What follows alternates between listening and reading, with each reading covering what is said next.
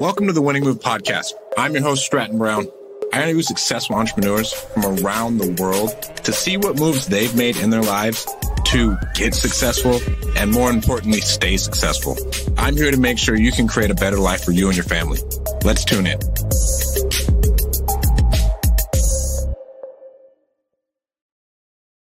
Hey guys, welcome to the Winning Move podcast. It's been a long it's been almost a month and some change since we've actually been live talking to you guys. I've been off for a little while, traveling for a little bit. I was in Salt Lake and I had no service. I was out in the boonies. Didn't have any good Wi Fi service. My face was all pixelated, looked like dog shit. But we have some awesome guests on for you guys today. A good friend of mine, Daniel Martinez, and his business partner, Anthony.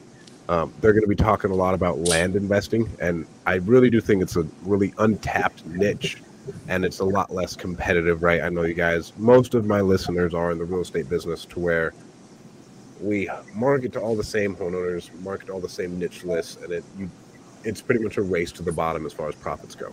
Like in, in all reality, and we'll talk about like the different business you went into to where I personally believe there's a different barrier to entry and so it's less competitive right like we have competitors but instead of having 30 we have four in these industries that like we've both decided to go into and try and make the best possible product. But we'll start off, guys. Um, introduce yourself, Anthony. Hey, everybody. My name is Anthony Guyona from San Antonio, Texas. I've been investing in real estate for about two and a half years. I have a 15 year marketing background. So, no stranger to marketing. So, I came into real estate not knowing anything about real estate at all. Never been to a closing, never been to a title company. And then um, I led with marketing. So, I just did a ton of marketing in my first 30 days at a contract like at day 40 you know, when I from when the, the time I heard the term wholesaling until I got my first contract was probably you know I want to say like 60 days or something. So I just I only know marketing, you know, less about real estate, and it's led us to some pretty cool places. Leading uh, your real estate career with uh, or business with marketing. That's dope. And I've um I'm going more and more down the marketing channel than I am like the sales channel. Like I'm starting like Russell Brunson I put what is it, the hundred million dollar offer today is one book I was reading to where now the marketing side is more interesting than I thought it ever would be. Yeah, I really enjoy it, man, because it, it kind of takes away a lot of like the, the, the, need to have like specific training or a sales background or have all these uh, special closes or to know too much about subject two or creative or ROI and cap rate and all these confusing terms. Um, if you're doing enough marketing, then uh, it makes the sales side like you know hands hands free. It makes it completely easy. Like you could just trip over a deal is what we call it. Yeah. Exactly. Yeah. And introduce yourself, Daniel. So I'm uh, Daniel Martinez. I am an investor. I own a data company, and I'm part owner of the Hivemind. Um, I've been in real estate for me and Anthony actually learned from uh, Jalen White back in the day. So we both took his course, and that's how we ended up meeting. So it's been a it's been a crazy like three year journey, and we've been uh, we ended up partnering about last year. So it's been awesome. Wow. You, so you started off with Jalen White's course. Yeah, yeah, we both did. That's the first course I ever bought. Yeah, I didn't know anything about real estate. Just found a guru on YouTube, bought his course. Let's go. That's the way everybody does. How did I even get mine? I met Daniel and Steve's thing. Okay. Yeah, yeah. yeah we met we met the real estate disruptors. Yeah, I met you at Steve's thing. But let's talk about. So, how did you guys get into land first? Like, was your first contract land? Was it wholesaling? What was that? man, the, the game chose me. uh, I'm a general contractor and a licensed home builder. Uh, I've been in, in okay. that trade, you know, in San Antonio since I was born. So I thought I'm going to be a house flipper, right? So I'm watching the real estate disruptors, all that. Like, I'm going to flip some houses because I got the license, I got the knowledge, I got the background. I'm going to kill it in this game. So I started running. Uh, I did everything for marketing. I did a pay per click on Google. Uh, I pulled like half a million records. RVM did. Started text blasting it. Um, I got like a thousand bandit signs. So I just started just doing marketing, like whatever I could think of, whatever everybody else was talking about. So I'm just to just tap all channels and wherever I get a response, I'll stick with that. So the very first lead I got was a pay per click lead off of Google. It was a house uh, on the south side of San Antonio. Uh, again, I don't even know what to do yet. So I just grabbed, you know, one of the guys on the Facebook page and I went with him to the house and he helped me sign the contract that night. Man, when I got there, I talked to this lady on the phone for like an hour, like at 12, 1 in the morning. So I go to her house. She said, "Yeah, come tomorrow at five or whatever." So I show up like four forty-five, knock on the door, and she looks like she saw a ghost. And there's a guy already at the kitchen table signing documents with her. I'm like, "What?" She was like, "I thought that was you. I thought that was the one I was talking." I'm like, no, I'm, you know, I don't even know who's here. What are you talking about? So after some back and forth and some some live bidding right there on the spot, um, I left with the contract. So yeah, we got that guy off the table. I told that lady, I said, look, here's what's gonna happen. I said, this guy's not gonna give up. You know, he's relentless. I don't know where he came from. Neither did she didn't even know where he came from. And I said, but here's what he's gonna tell you. He's gonna say that no matter what I offer, he's prepared to offer more. And I said, if he says that phrase, he's a liar. Get him out of here. And sure enough, he's like, he said exactly what you said he was gonna say. Yeah. So yeah, we, yeah yeah, we got that deal, but um, that one didn't close first, so that wasn't my first deal that closed. Um, I want to say maybe a couple weeks later, two, three, three weeks later, I get a, a, notification on my phone, my email that I got a new lead, and it says China, and I'm like, okay, here we go with the spammers. Um, so I just dialed the number, right? It's like 12:30 at night, and whatever. Hey, I'll call the lady back if she filled out the form and see what happens. And she answered, man, and she was American, and we talked for like an hour. You know, she told me she wanted how much she wanted for this farm, and uh, it sounded like a really good deal. Um, so I, I, just went ahead and told, I, I, made her an offer. I offered her a little bit more than she wanted just because I thought it was going to be a really good one. And uh, yeah, we did 85 on that deal. So I was like, okay, you know, that kind of like takes away the whole like thing in my mind about getting a house and fixing it up and then selling it after six months or a year and trying to make 30 or 40 or 50 in profit, you know, off that deal. I'm like, wow, we just did almost a hundred, you know, on one land deal with, with no money out of pocket. So I'm like, there's probably something to this land thing. So that's how we kind of started – venturing off in that direction. Wow, 85 off of a land deal, and you offered her more. Generally, yeah, her. Was never to offer people what they want, just because you know, like they'll get buyer a seller's remorse. It's, it's kind of funny because that's uh, as a rule of thumb, people are like, don't ask them, don't offer the price, you offer them lower, hit them lower. I kind of always offer them what they want, you know, in, in the land because a lot of times they, you know, there's not too many comps. People don't know how to comp it, and a lot. So a lot of these sellers, um, I just use like the assessed value as the ARV. And usually in their mind, they they think that's what the property's worth. Like, well, the county has it appraised at ninety four thousand, so that's what I got to get. I'm like, all right, sounds good to me. sounds fine because I know that's not retail. Um, and then when other people that have uh, that I've approached, like when especially when I first started, I approach people with my land deals, and they're like, "Oh no, it's it's 94. That's what she wants for it." And then bang, I turn around and sell that one, make 55,000. So I'm like, "Oh crap, a deal that nobody would touch." I was trying to assign it for $3,500, you know, and we did over 50K on that one. So I'm like, yeah, okay, land is where it's at. You know, I'm not looking at houses anymore. So we'll flip like maybe five houses a year or something, maybe do one remodel a year, like one rehab. But everything's been all land, 100%. Yeah, like, well, 99% anyway.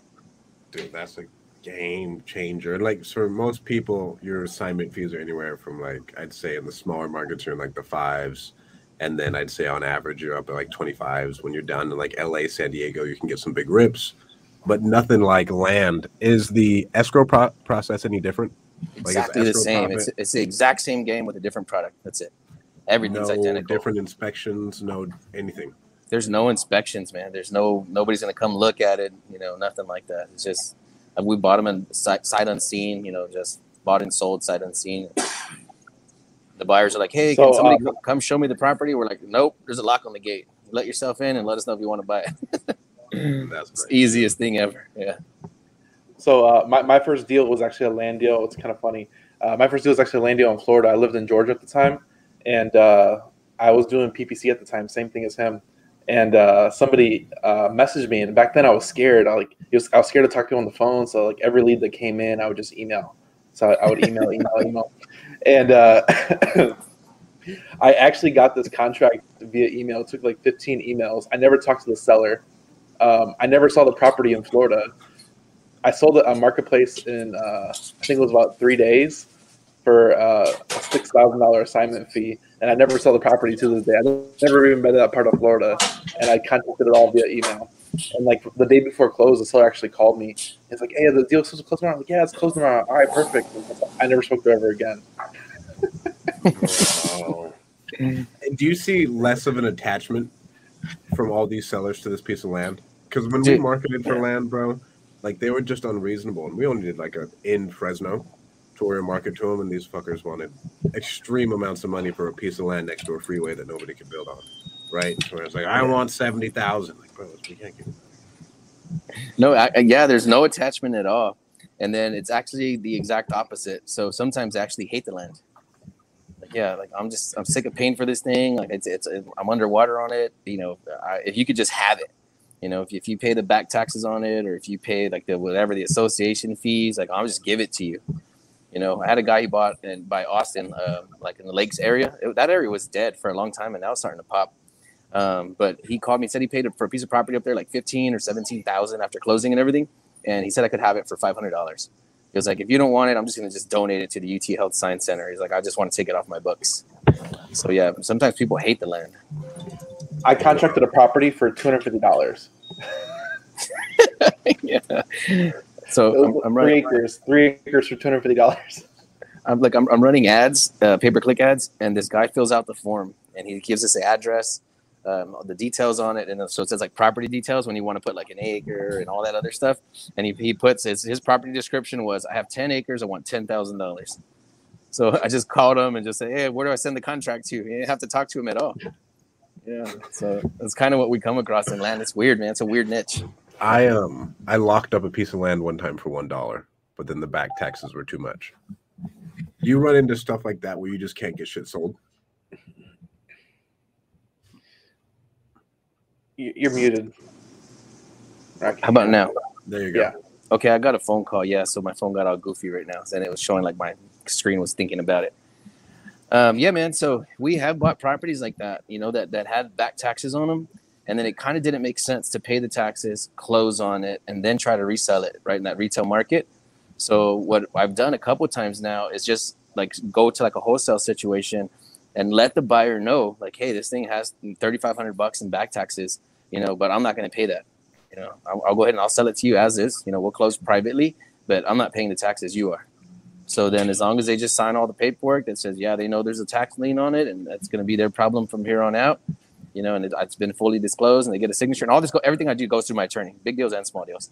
So he makes sure that everything's structured properly on paper. But yeah, we'll sell properties with liens attached to them, you know, as long as the person knows what they're buying, and we'll And also buy properties privately? with, yeah, yeah, No we'll- title company, you just kind of run it all yourself. Yeah, your no- attorney yeah. runs it.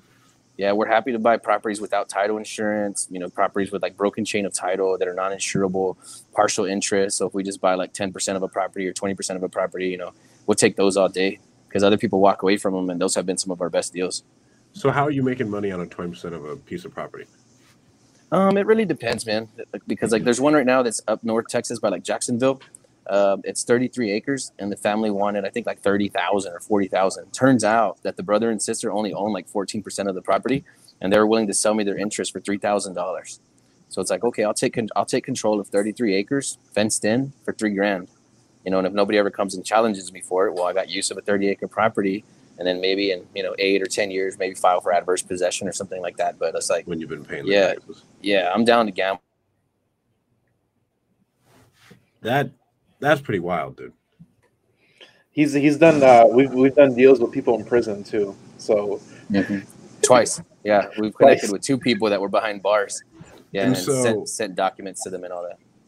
Uh, so with this last one, they had fourteen percent. No one like, and no one else knows whoever the hell owns it. Yeah, they said they don't even know who the other family members are. So uh, my goal was, hey, throw three thousand at them. Go ahead and take possession of the property.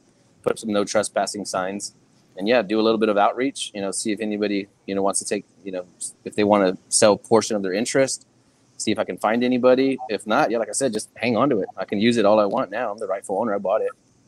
Um, and if anybody comes to contest that, well, then like, yeah, like, hey, you know, I bought this 14% interest for three grand.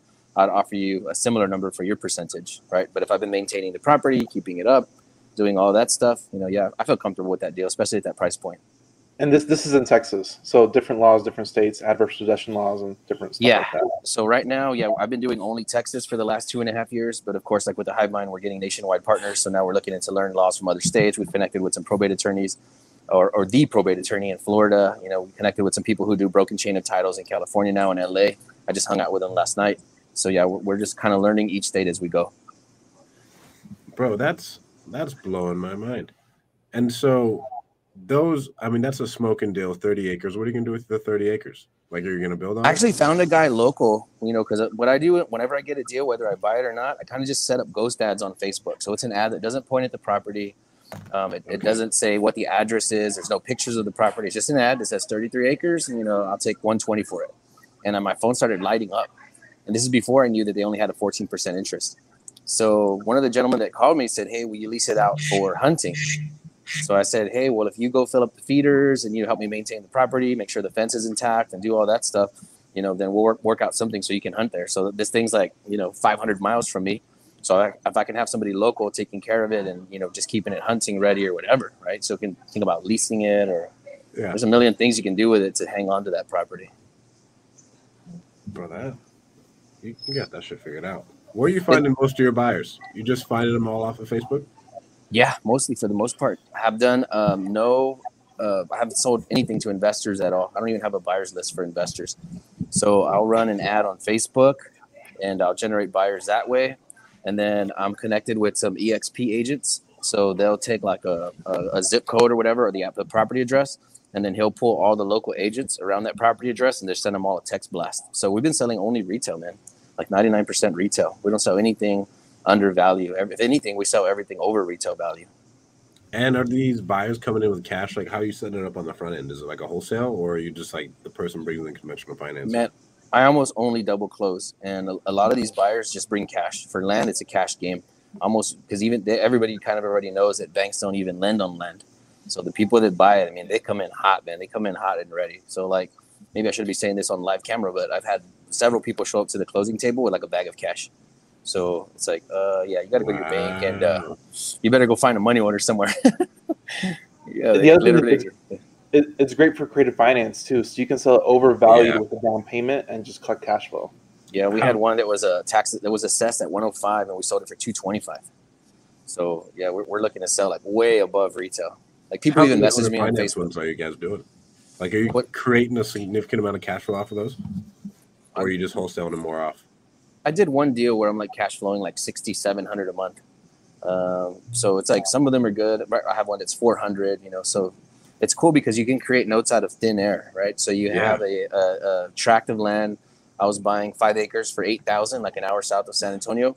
And then I sold it for 8,000 down and then 400 a month for five years, you know, so I sold it for like, I don't know, 32 or 33 grand or something like that when I Talk got it for 8,000. Talk to me about your 6,700 bucks a month. How yeah. in the world did you create that thing? So that was a deal. It was a 10 acre tract. Dude, this was this was actually nothing out of pocket to me. So there was like a forty thousand dollar foreclosure on it. Um, we brought in a buyer that had eighty grand, so he paid off the forty thousand for the foreclosure. You know, just the forty thousand went into our pocket, and then they said we'll pay it off roughly like in a year, eighteen months. So that's a number that they agreed to, five percent interest, like at sixty four hundred and some change, or sixty five hundred and some change a month, something like that. It's not a bad deal at all. No. yeah, so that's why we, we like it, man. It's like mm, say what you will, and I, I, know I love BRRRR and houses and all that. I know it's a good game. I, I, know people are capturing houses for free, but you know if we could find deals where, like I said, like where if we're gonna pick it up for ten or twelve thousand, and then we turn around and sell it for ten or twelve thousand down, but we sell it for thirty nine thousand or fifty nine thousand. You know, you're creating notes with no out of pocket expense at all, no credit check, no down payment, no nothing so we're just trying to find as many of those as we can. And I realized early on that it was a low volume game. You know, I know you're not going to find 22 of those in a month, but like, okay, so what if we educate the whole country on how to find these types of deals? You know, then we're just 50 50 with everybody in the country. So that's what we're looking at now. Man, you're, and I, I'm not a big house guy either. I'm really not, especially with land. Like, so what, ex, what headaches would you have that come with your notes? Like, and I know, but like, explain this to the audience. Like, what would they even have to worry about if they created a note like that? You know, I haven't ran into any problems yet with like not getting paid on a note or something, but I would think that's it. Like the end buyer decides to not pay you, and then worst case, you foreclose on them and then resell it again for full price. And uh, what I've heard from other colleagues is that you know, they, let's say they they so bought it for ten, sold it for forty, and then the person defaults well by the time they go to resell it again now it's worth 49 or 59 so it's like not only can you resell it but you can also resell it for higher than you sold it the first time. So worst case scenario you get the property back and you get paid twice. Well and they're not making any more land either. That's something that's special right? Because um, no matter where you look in any major metropolitan area i mean there's only certain amounts of parcels around. And so i've had people message me on facebook a ton of times now like lol and laughing faces and like hey man you guys are selling that way too high good luck. You're never gonna sell it. And then like a week or two later, we sell it for full price or above.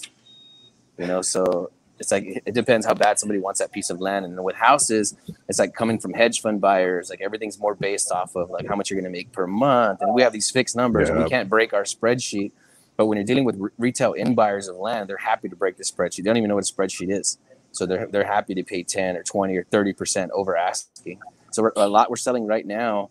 Um, the realtor that I'm working with, he didn't want to blast it out. He said everything in that area of that size is selling for like 60 grand. And I'm like, well, yeah, but this one has utilities and all that stuff. He's like, no, that's just too much. I don't want to mess with it. Okay, we just sold it for full price without him.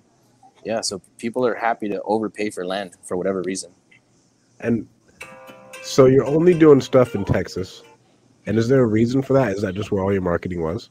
That's all that's all I knew. Yeah. So like I've I've had a construction company for almost 20 years. So I'm used to running traffic in my own backyard. So it's just like mindset, you know, like oh, I can run traffic around San Antonio an hour plus. And then so when I started doing land, I noticed that the the larger geographic area that I covered, the cheaper the leads got.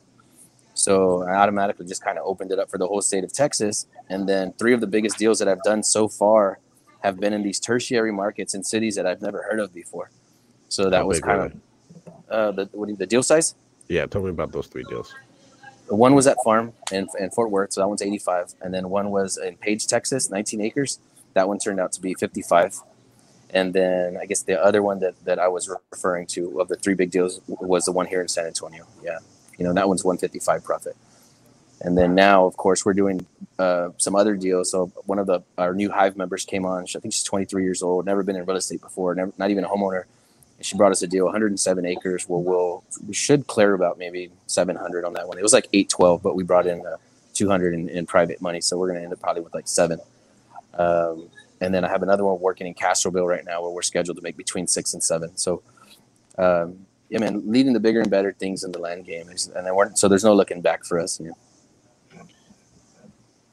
seven hundred thousand dollars. And just to put this in perspective for everybody listening, bro, you're not making a seven hundred thousand dollar assignment fee off of a house, unless you're in LA. Ever, yeah, ever, yeah. Unless you sell some four million dollar mansion, you know, facing the ocean or something.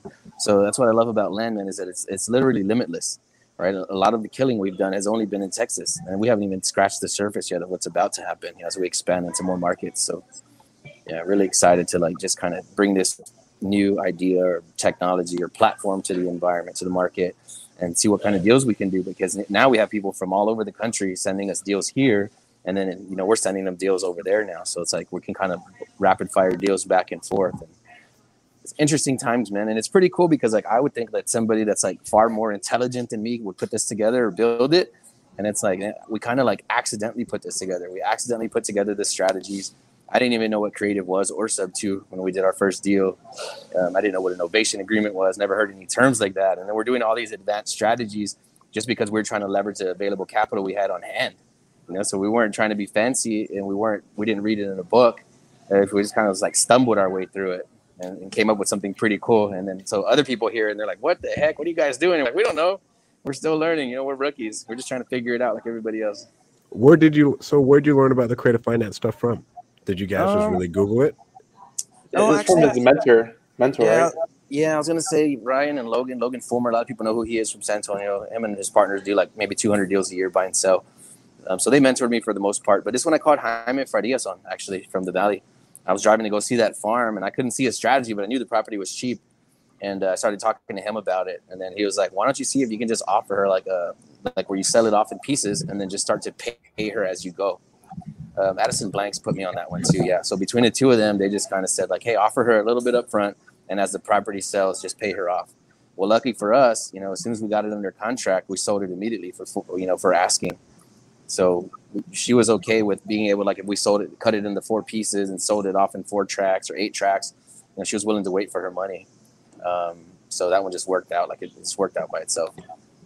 Dope. And have you have you ever not been able to move a piece of land? Or have all these things um, sold? I don't know, not being able to move it, but I, I did have to bail on one. So I even paid five thousand for a survey, seventy plus acres, Jacksonville, Texas area, and uh, I kind of got into it with the family, man. Yeah, because I had went out there to see it with my family, and one of the brothers was just a hothead. And he was like, "Oh yeah, y'all came over here and y'all threw a water bottle in my yard." I'm like, "Man, we're not savages, you know what I mean?" But it was, it just the deal just blew up. Yeah, I was like, "You know what? You guys can keep that piece of property. I'm not gonna do anything with it anymore." Um, and then I could have, you know, kept the survey or whatever, but it's their land. And so I said, y'all could just keep the survey, and that, that'll be my fee for bailing on the deal. I said, but I'm out. I don't want to buy it no more. So I lost five grand, but that's probably my, my biggest hit that I've taken so far. Other than that, it's been pretty smooth sailing. And so, how big would you say your previous your previous business experience was in getting the land stuff off the ground and then Hivemind off the ground i'm sorry maybe, can you rephrase that question or ask it again i kind of so you said you've been running like your own construction company for 20 years how how much did that help you as getting with getting the land company off the ground and then getting Hivemind off the ground I think it was a, a, beautiful culmination, man, because I've been running people forever, right? I started with my dad's construction company when I was like 12 years old.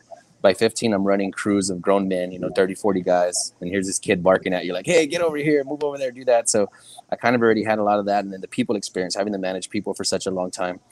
Um, so getting into real estate, again, just blessed to have a marketing background. You know, I just, and I, I learned marketing too just by accident. Like I was just trying to get more business for my construction company, my dad's construction company, so we could eat right? Because it was either feast or famine. Sometimes there wasn't work.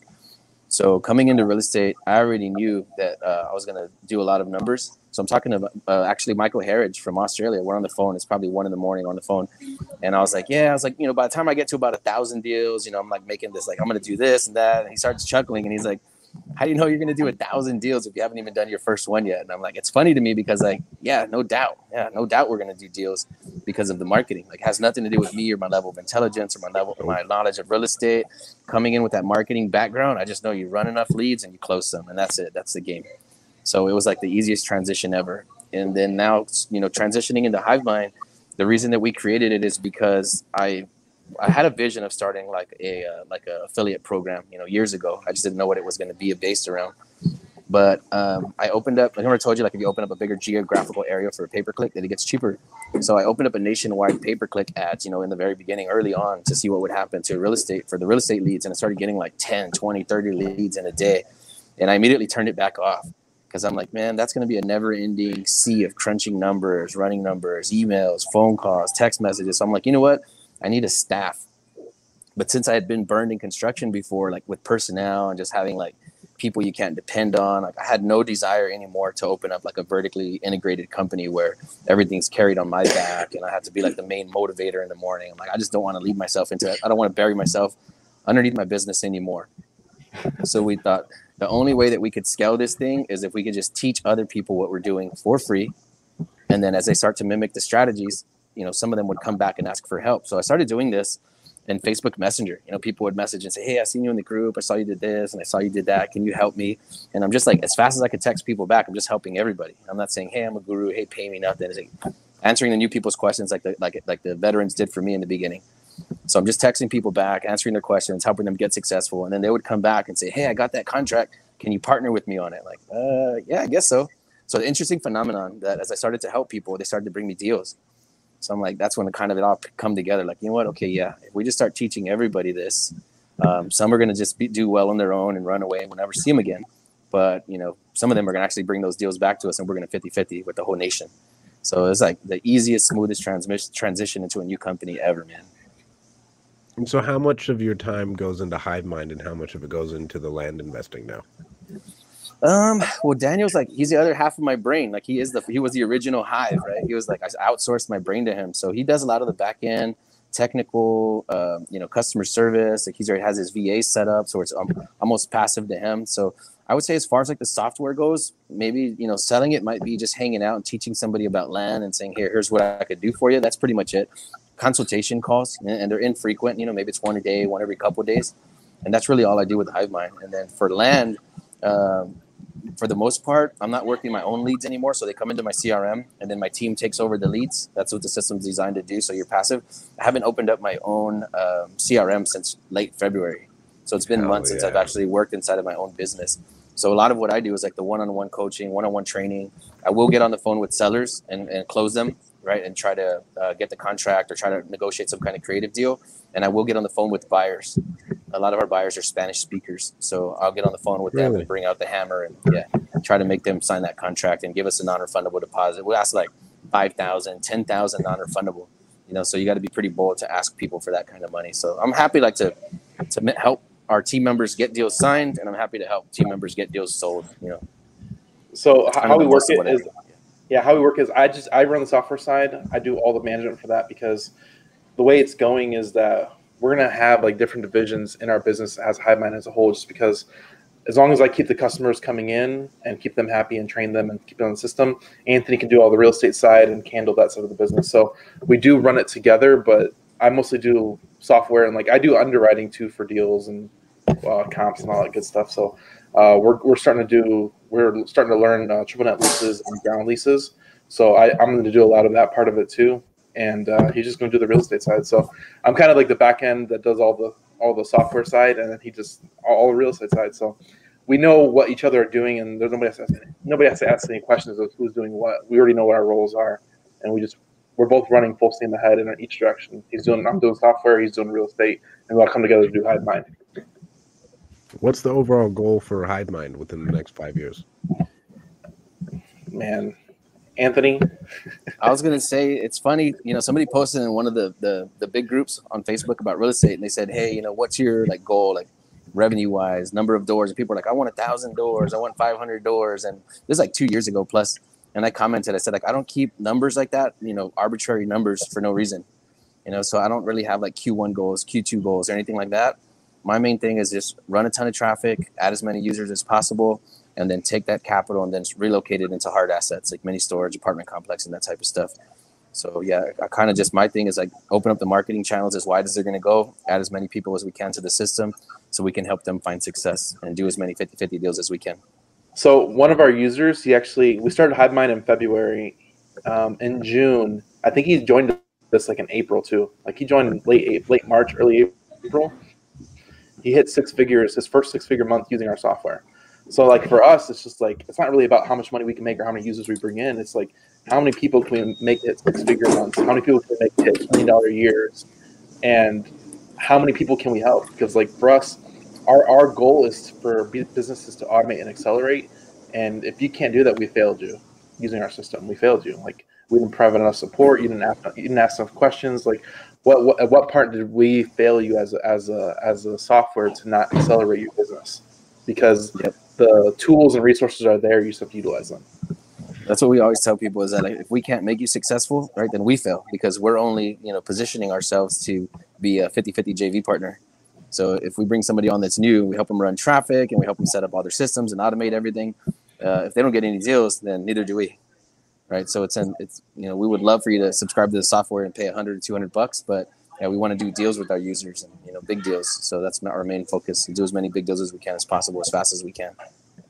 Daniel, when the hell did you get into software, dude? Um, I it's, it's, it's Charles's fault. okay, so oh, we're, we're doing we're hosting a, a Hive is Live event in Dallas, Texas, August 28th and 29th. It's about two weeks out. Um, we I've been out. I'm originally from trucking. I'm an ex truck driver. If anybody doesn't know, um, but I when I was actually ran and operated my own trucking company. I got up to five trucks, and I was pivoting at that time. So I was pivoting real estate. I fell into the data business, and then I fell into just digital products. And I learned one of our speakers. His name is Charles Oglesby. Um, he's really big on digital products. So I've always interested in doing digital products as a whole. So as of last week, he just did three million dollars in core sales, and he's speaking at our event. So he they teach us to that if you do physical products and physical assets, like there's there's overhead, there's issues. deliverability, there's shipping, there's management, there's all this other things depending on whether you're doing a fix and flip or you're selling or me doing trucking. Like there's so much that goes into every process just to make a dollar with digital products it's infinite and we're trying to really push our users to go into that niche because you can sell anything because you have the knowledge and information that you and experience that you've grown over time. And everybody has something they can teach whether it's marketing whether it's internet whether it's real estate whether it's how to underwrite a deal whether it's how to find a deal. Everybody has that skill and you should sell it. And you once you create it once you can sell it a thousand times. Forever. Forever. It's evergreen bro. I'm I'm getting really I'm getting heavy into like info marketing and like online marketing everything. I think it's it's massive, bro. Like you can do a decent amount of money wholesaling, yes. But bro, like what you can do with online with the ability to scale it, like the lack of employees that you have to have, the lack of bullshit, right? To where again, like if you just have a good offer and then you start marketing, bro, it's crazy how much money. So we learned this from our mentor. Like I didn't know nothing about this, so when I found the d- data business, it was like digital products and all I do is forward emails. Perfect. Keep that go hard on that. Let's let's run it. And then um, we're just we're literally going hard in digital products. So like literally, um, he's selling. He's he wrote a book, sold it for a dollar. He sold like to the he sold over 2,500 copies, and he sold 1,200 in 20 in 48 hours for a dollar a book. So when, when you start when you start realizing that you can sell, you can create something once, whether it's intellectual property, software, it doesn't really matter what it is. You can sell it infinitely forever, and your kids can sell it forever because as long as the information is good, you can sell it forever. So for us, we're creating more. We're we're focused on, and I was looking for opportunity in the digital product space, and this opportunity came up, and we just ran with it because I was already looking for something to go digital, and with software, it's replicatable. I can sell a thousand copies tomorrow and still sell a thousand copies next week. Yep. so nothing to order, no new contracts, no dispo. none of it. So for us, it's just getting people into the system, and the system is amazing. The system can do so so much. Like I said, one of our users literally hit 100 grand, literally using the system less than two months. He was already good at what he does, but the system, when you use it properly, can accelerate you into a whole nother level. Which is which is what the key is that a lot of people are missing. Like you may be a killer, but if you if you utilize tools and resources that are at your fingertips, you can go to a whole nother level, and that's how you uh, that's how you scale. So a lot of people they, they miss that and they like they go hard and they think it's they need more people, they need more people to make this work. But it's not really more people. You need more systems in place and processes that flow that make you scale to infinite. Well, and bro, you're the one who first got me started on. You're like Strat. You need to sell a course. I told you, you that, bro. You told me you're like Strat. You need to sell a course. Like you're leaving so much money on the table. You need to sell a course. You need to sell a course. And then now it's like okay. Now it's just been I have two courses that are released this quarter that I've just been working on, right, wow. to ah. start pushing. And then, like, right, it'll come on the podcast. We'll have something on the podcast saying, if you guys want to buy this course, and yes, guys, I will charge you money. But then I, I encourage you to go start a podcast and then sell a course through your podcast. And then that podcast is there forever. Bro, it's just as good as a rental property, right? Yep. People are going to listen to it. People are going to go, like, oh, they get the offer, they go buy it. And oh my God, there's an extra $300 a month just from that, from selling one course.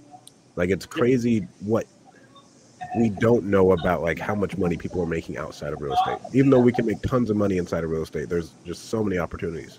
Yeah, it's it, and like I said, I, I I've been telling everybody that when I learned this, I'm like, everybody needs a course. Everybody like one of our users, he's picked it up so quick.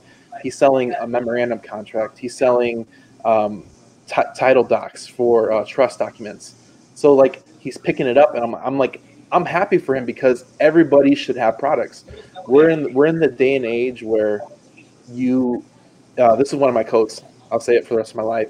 You you build you build your um, you build your infamy off the content you produce, and you only have to create it once, and you can sell it forever. You can sell it forever. So um, I'm really really huge, and I'm, I really go hard with it because I'm I can see all the traction I'm getting just by creating content there's no monetary value for it. I'm not getting paid right now, but it's building foundation.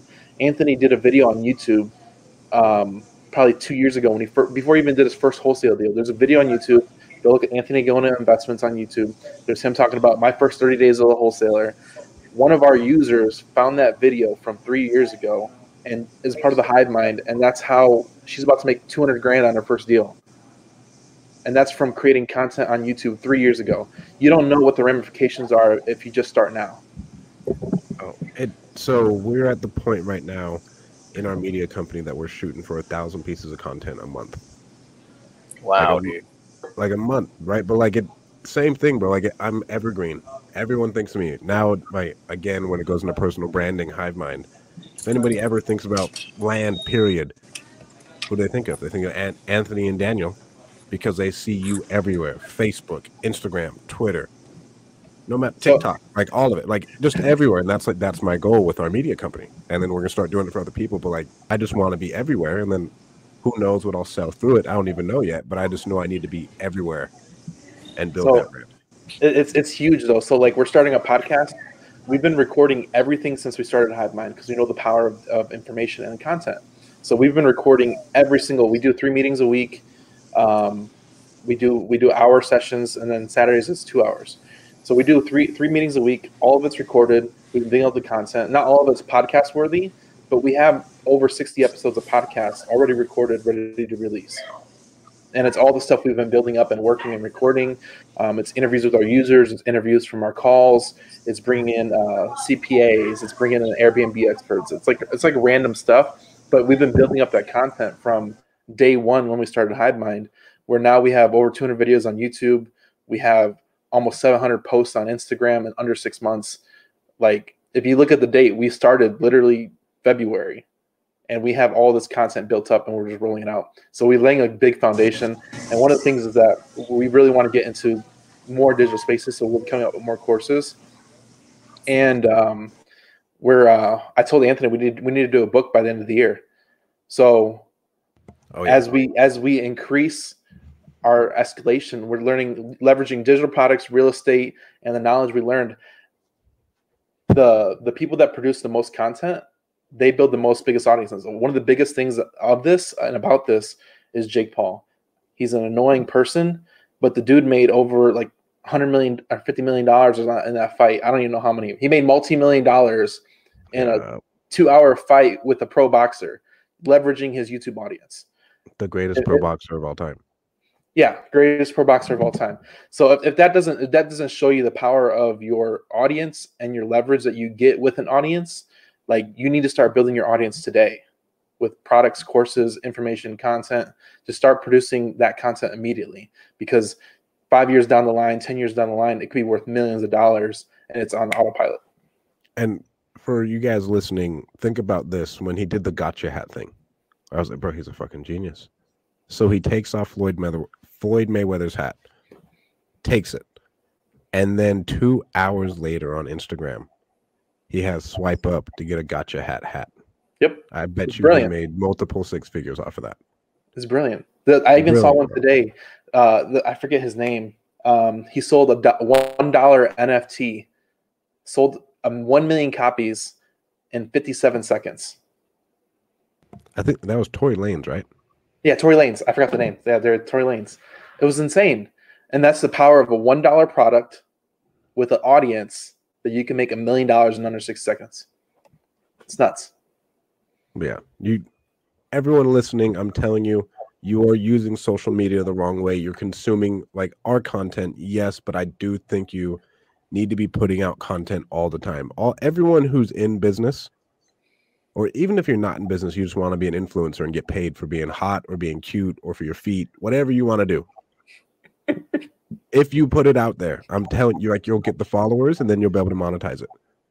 Like it's yep. crazy. It is absolutely insane.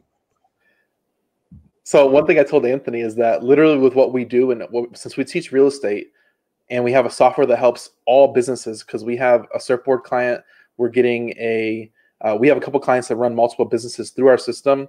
Um, we're we're picking up a, uh, a a beauty salon client that's using HiveMind, a real estate software. The software can be used for any type of business. Literally, with our product, we can sell to anybody. How many people want to learn real estate? Everybody that turns 18 every every day. Like there's infinite supply. And when and there's a we're in another mastermind, and I love that mastermind. It's one of the one of my greatest things that I do. I never miss calls or anything. What's they the said um, it's the Todd Capital Mastermind. It's one of my mentors. He does a mastermind for literally fifty dollars a month. It's what insane. It? The Todd Capital Mastermind.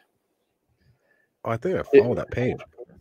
Yeah, Todd Capital on Instagram, Todd Billion on Twitter. That is one of our mentors, and uh, I did I did Instagram live with him yesterday. But um, you can you can go to tcmastermind.biz. You can find all of our mastermind products. But what I heard in the last week was a lot of people think of business as a local business, but you got to think of your business as a global business, and that's where you get to the opportunity to reach the world. A lot of people think too small on their business and their opportunity, and like, oh, I'm only going to work in one my market. Like you gotta you gotta make your op- you gotta make your business into a global business, and I think we're we're we're literally striding every day. Like we have a couple Canadian users we have one user who lives in who lives in Africa. Um, we have a, we have a users in Australia. So we're already hitting the global market, and we just started six months ago. So when you when you when you switch your mind to making a global business instead of a local business, things change. So, and with that being said, how do you combat being a global business and not making money in your niche right now? We're we're making money in our niche. but uh, like I'm talking about, like taking this thing to eight, multiple eight figures in your niche, and then going wider, like like against like the business philosophy of deeper, not wider, is what I'm saying. So the reason why we're going wide, and maybe Anthony can speak on this. This is more of his, his the reason why we're going wide and not deep is because our customers are infinite. Our our customers can be your neighbor, and Anthony, I, I think it's take over on the. Yeah, I was gonna say that uh, it's. I think it's as far as like going deep and, instead of wide. I, I don't think in terms of going wide uh, as our global users, right? Um, I think the depth that we are taking advantage of and capitalizing on is um, is just our, our niche in general. So we're going like into real estate. Like we know this could have been a, any kind of company. We could have launched it with any kind of software. It could have been a, a do-all software. So we just went as deep as possible into real estate, even beyond some of the depths of what the gurus might sell you. Um, and that's the only thing that we used for momentum. So we're just going as, as deep as we can into that one space. And then uh, as far as like our user base being spread out, again, it's, it's less about dominating in your like local market. Our local market is um, is just real estate and land and that's what's setting us apart from everybody else. So as we we penetrate deeper and deeper into the land space and drive up the volume, you know, to infinity, yeah, then we're just kind of just like covering the the whole entire globe with just the same concept. So it's not affecting our ability to go deep. Love that answer. Yeah. Do you guys have any other parting words? I wanted to say something real quick, just to back us up for 10 seconds about um, social media marketing, because we did touch that and then we moved on. Um, I'll make it real brief. Oh, no, bro. I, I, go ahead. You Thank you. Time you want. Thank you. And my, my my mic stand is getting goofy, so I'm having to support it here. So sorry if I have some awkwardness. But um, I think something that I did in my career, I've been learning, you know, marketing for almost 15 years, and something that I really hesitated on and that I regret now is that marketing is this simple. Everybody wants to wait until they're a guru or, or until they're successful before they start creating this content because then they think, well, people are going to respect me because of the numbers that I'm doing. But that's the biggest mistake and the biggest mindset mistake that I had ever made in my, my life and my career yep. is the content that you're creating should be what's happening on a day-to-day basis from launch day. So my first YouTube video that pertains to real estate says uh, my first 30 days as a wholesaler. And I said it on this interview. I didn't get a contract till like after day 40 or something like that. So in my video, I said, I guess you can call me a wannabe wholesaler because I haven't done any deals yet. You know, so I like poke fun at myself, and I think people really, really miss that, and it, it, it pains me to think that I did it. So I want other people to avoid the trap. Is record everything. Record your very first property walk. Record yourself calling the sellers for the first time. Record yourself hanging up bandit signs. You know, if real estate is your niche, but if you're in another niche, if you're in a cake baking niche, just show what happens in the kitchen. Show everything that you put into that you know show how clean everything is in there and the lighting and what it took to get the lease done and why you were hunting for a building. Like start recording that content early and then you have free product to push out into the marketplace that becomes uh, essentially your sales funnel. So as you're, you're creating this content all you're doing is recording your life nothing special about it. Package it in a cool way or in a bad way. Throw it up on social and that's part of your sales funnel because you never know where somebody's going to find you so by letting those minutes and those days and those moments pass you by, you're losing out on valuable content. So my all I wanted to say was just make sure you capitalize on everything. If you're no matter where you're headed, no matter how far along you are. Well, people got to know your journey, dude, and it, it's a lot more personable. That way, you're not just some guy on YouTube talking about he's making millions of dollars. They can relate to you, and like they can see that entire journey. And I feel like it builds the brand even bigger. Yeah, yeah, definitely. I've had people call me up now, and I, I posted my real estate journey on YouTube and people message me like, "Man, I've been watching your videos since the very first one when you hadn't done no deals and you come so far so fast." And so by the time they call us, they're like already sold. Like I'm joining the mastermind. Like I don't even have to say anything to them. They're like, "Oh, we're in. Know get, you. Get me in." Yeah. Bro, they already yeah. know you because they listen to all your stuff. That's another thing too. They're like, "Man, I just been watched all your videos." like, well, thank you. I appreciate that.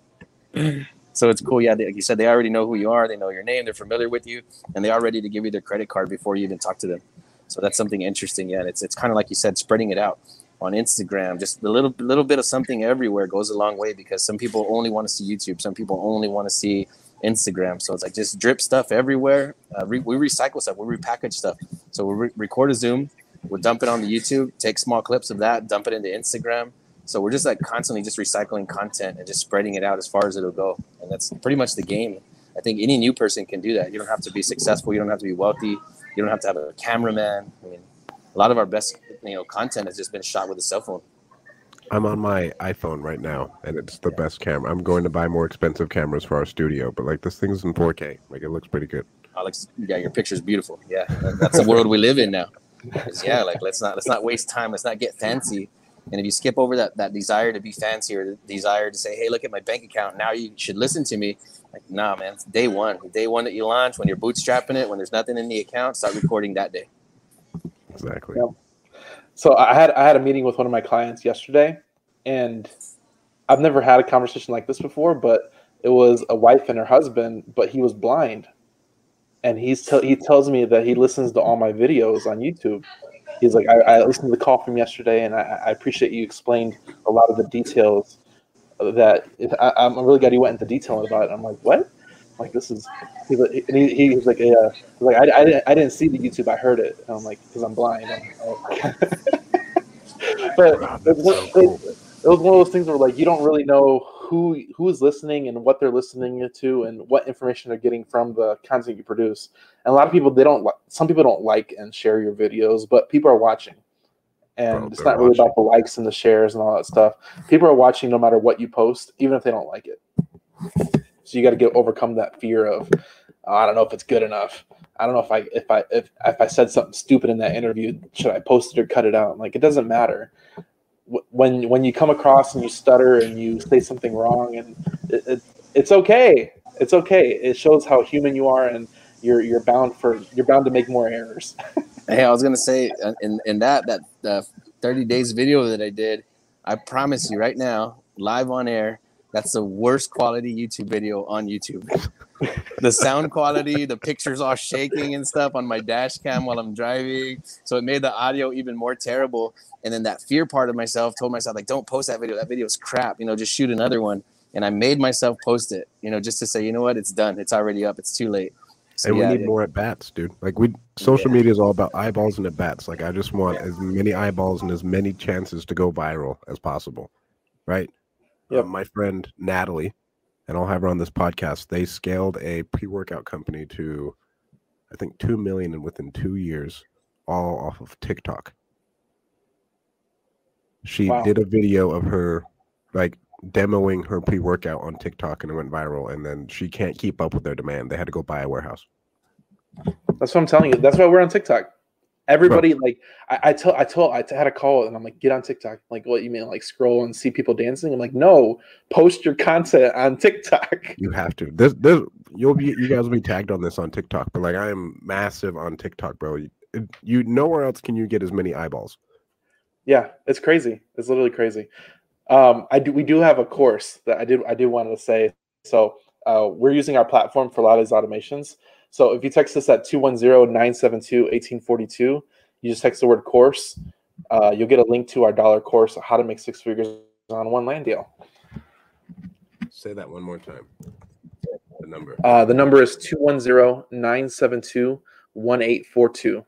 Anybody can text it now, whether you're listening live or if you're listening to the recording three days from now.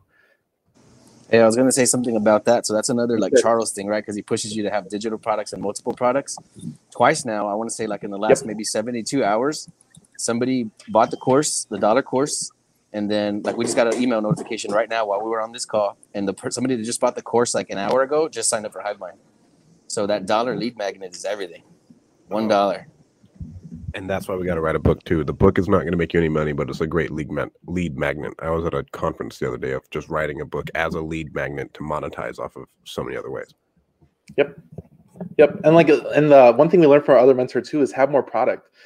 You, you as an individual, if all you have is is a, a course, you need more product, and that's what one thing we're taking really to heart is you need people want to give you money if they support you and the more product you have the more people will support you so if you got digital products, physical products, courses, apparel items, um, you can go to shop.hivemind CRM. You can literally buy a hat, a shirt, a polo he's wearing. If you become a user, you get a free item. Like you got to have more product to supply to people that want to support you, and people just do it. It's not. It's not. For me, I'd rather wear personal brands of other entrepreneurs. Fuck Nike, fuck Louis Vuitton, fuck all them all them high high price brands. I'd rather wear a local brand and support a local business versus supporting Nike and Adidas. Well, I'd rather wear my brand. or, or, your brand. Exactly. I'd rather I'd rather I'd rather my, wear my own brand. Like Anthony ordered 20 shirts. Everywhere he goes, he wears a Hive Mind shirt. It's not that eh, everywhere he goes. I mean, everybody's a potential customer. Hey, you wear a Hive Mind shirt everywhere he goes. And it's one of those things where you need to wear your brand, wear it proudly. And like one thing about that mastermind, um, put out there, put out there what if you're afraid to sell to your customers and be afraid what your family and friends will say about it, they're not your customers. Your fans, your fans and people that will support you are your customers. So don't be afraid of what what people say. So like literally, uh, we're in a mastermind call. Uh, a guy has his own sunglass brand, sunglasses, and he's like, "Hey, I, I want to get in more re- retail store locations." I'm like, "Dope, dope, dope." In my mind, I'm thinking, one of our clients owns a surfboard shop. They just came up and running. They need sunglasses. So I made the call. Hey, uh, you want sunglasses in your shop? Yeah, let's meet this weekend. So that's literally I'm meeting either tomorrow or Friday with the shop and the sunglass brand owner to put their sunglasses in this local shop. I didn't know he needed that, but he put out he, he he got over his fear and put out that he wanted to be in more store locations. I heard it. I'm able to facilitate that with no monetary compensation. It was just a good deed. I hope they make a ton of money together. It's awesome. but it's all through social, bro. It's all through social. All of you guys, I'm telling you, get more active. If you're not, you're leaving seven figures on the table every year at least.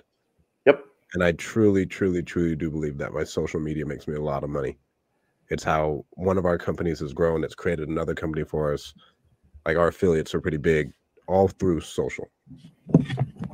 That's it. You got any parting words, Daniel and Anthony?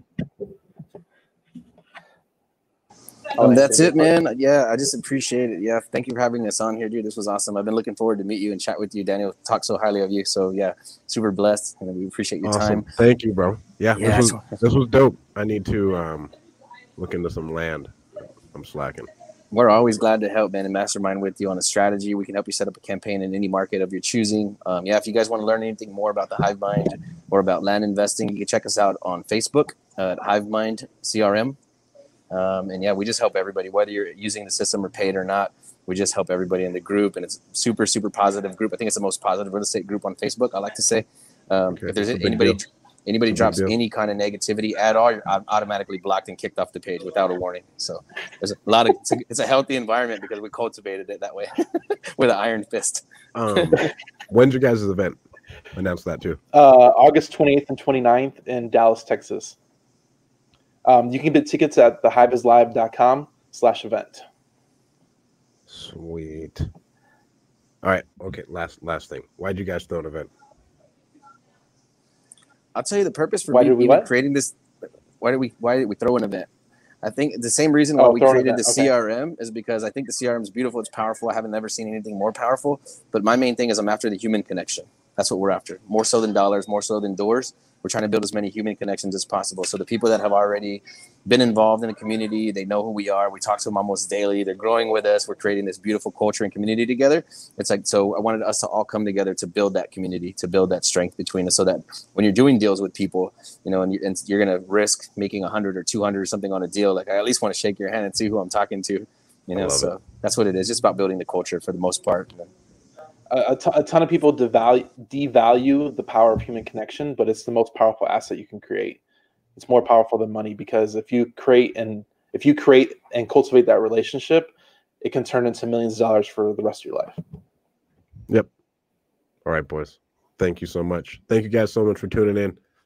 Everybody have a great day.